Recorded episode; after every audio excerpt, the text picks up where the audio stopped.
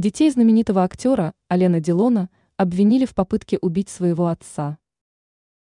В прессе появилась неожиданная новость о семье 88-летнего известного французского актера Алена Делона. Хироми Роля, которая ранее жила с артистом, обвинила его наследников в том, что они совершили попытку убийства звезды.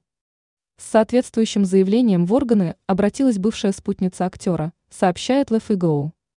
Женщина заявила, что жила с Делоном. В это время он себя хорошо чувствовал благодаря докторам. Но известно, что ее вынудили покинуть дом знаменитости.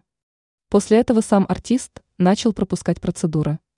Она обвинила наследников звезды в том, что те остановили лечение отца. У нее оказались доказательства, переписка. Оказалось, что сын Дилона хотел остановить химиотерапию родителя, думая, что это лечение ухудшает ситуацию, не помогает, а только ускоряет приближение неизбежного. Женщина считает, что это можно расценивать как попытку убийства. Ранее сам любимый миллионами актер заявлял, что хотел бы прибегнуть к эвтаназии.